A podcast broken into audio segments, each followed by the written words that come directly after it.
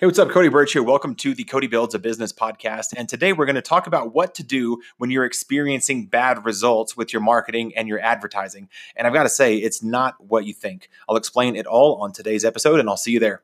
Want to know what it really takes to build a thriving, profitable business from the ground up? Hey, I'm your host, Cody Burch, and this is the Cody Builds a Business podcast, your unfiltered front row seat to watching me build a seven figure online business from scratch or die trying. Let's get started. All right, let's say you launch a new funnel or a new promotion out into the world. Let's just say you were to, to, do a webinar, and I'll use myself as an example. I launched my first webinar in April 2017. Is that right? No, 2018. April 2018, I did my first ever webinar. And I was excited and I was nervous. And I literally was thinking, this might be it. In fact, I had my wife, I asked her to come downstairs to take a picture of me doing the webinar because I thought this is going to be a good moment that might change everything. You know, this is the day that our family made, you know, whatever, $10,000 in an hour on this webinar. And I had marketed it the best I knew how. And I got eight people on, which isn't good. If you're wondering, is that good? It's not good. And nobody stayed till the offer. So I made an offer for my course. I think it was, I don't know, 600 bucks or a thousand bucks. Doesn't matter because nobody bought it. Nobody was even there to potentially buy it. And I think I had about 40 register, maybe 35 register, and eight showed up, and none stayed till the offer. So painful lesson for me to learn. Now, what conclusions can be drawn from that? Well, one could say webinars are dead, never do webinar again. That didn't work very well. Or you could say Cody is a bad marketer and should never be in marketing at all. Or what business does he have to ever teach marketing or advertising to somebody? Or his webinar is not any good and maybe he's not good with his voice or cultivating an idea that matters or whatever. You could draw all these conclusions and those would obviously all be incorrect conclusions. And so here's the the saying or the mantra that I want you to get used to in your life is that bad testing and bad experimenting can yield the bad results. Bad testing and bad experimenting yields bad results. So I got bad results on that webinar, right? Not a lot of people showed up and nobody stayed, okay? And nobody bought. And then any conclusion I would draw from that, it, the only conclusion I that I thought right when I was done was like, well, I haven't done that enough. I don't have enough data to be able to decide if that was good or bad. I say this a lot in my business and my coaching practice. You don't have the right to have an opinion about it until, you know, you get more data. So if I was my own coaching client in that moment, I'd say, "Hey, man, what's the plan? Like, what?" And that's actually part of when this podcast started. Go back and listen. It's like episode three. I did a podcast or did a webinar. Episode four is like that didn't work, and episode five is like Cody picks himself up off the floor. Interesting to document that failure because I thought it would go great. It's like this is going to be my front row journey to watching me build a seven figure online business from scratch when I kill it on webinar one and every webinar afterwards, I'll probably be a millionaire in 60 days and I can shut down the podcast, right? Well, now it's been a year, year and a half later, 250 episodes in, still grinding on that journey and loving every minute of it. And uh, and and and now teaching you this lesson about that webinar, right? So I see so many people in, in either my group or other groups on the internet, and they'll say, "Hey, I ran this ad. It's been running for 24 hours. I've spent $11. It doesn't have any leads yet. Should I shut it down yet?" And like, listen, if that was your test, a 24 hour, $11 test on an ad to then get to draw a conclusion about the effectiveness of that ad is silly. Let it run for a while. Let it run for 10,000 impressions or a thousand page views or a hundred opt-ins or whatever. Like, let it run.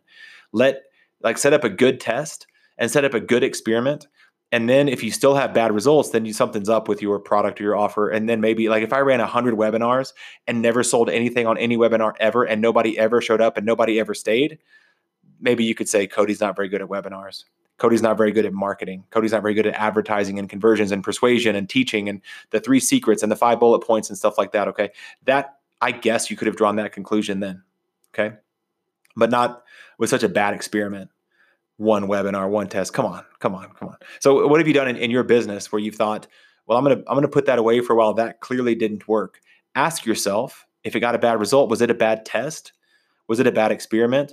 I've seen people also that run a split test on an ad and they'll do something like, I don't know, they'll have the book facing to the left and then they'll split test it with the book facing a little bit to the right. And then they'll run a test and get inconclusive results like unless you're Coca-Cola or GE or a Fortune 100 company getting millions of page views, those little lifts, like little improvements in such crazy split tests are irrelevant.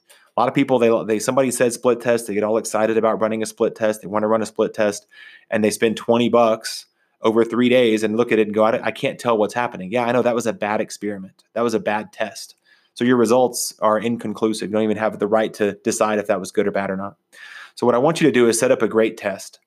I want you to set up a great experiment and before ever deciding if the if the promotion worked or didn't work.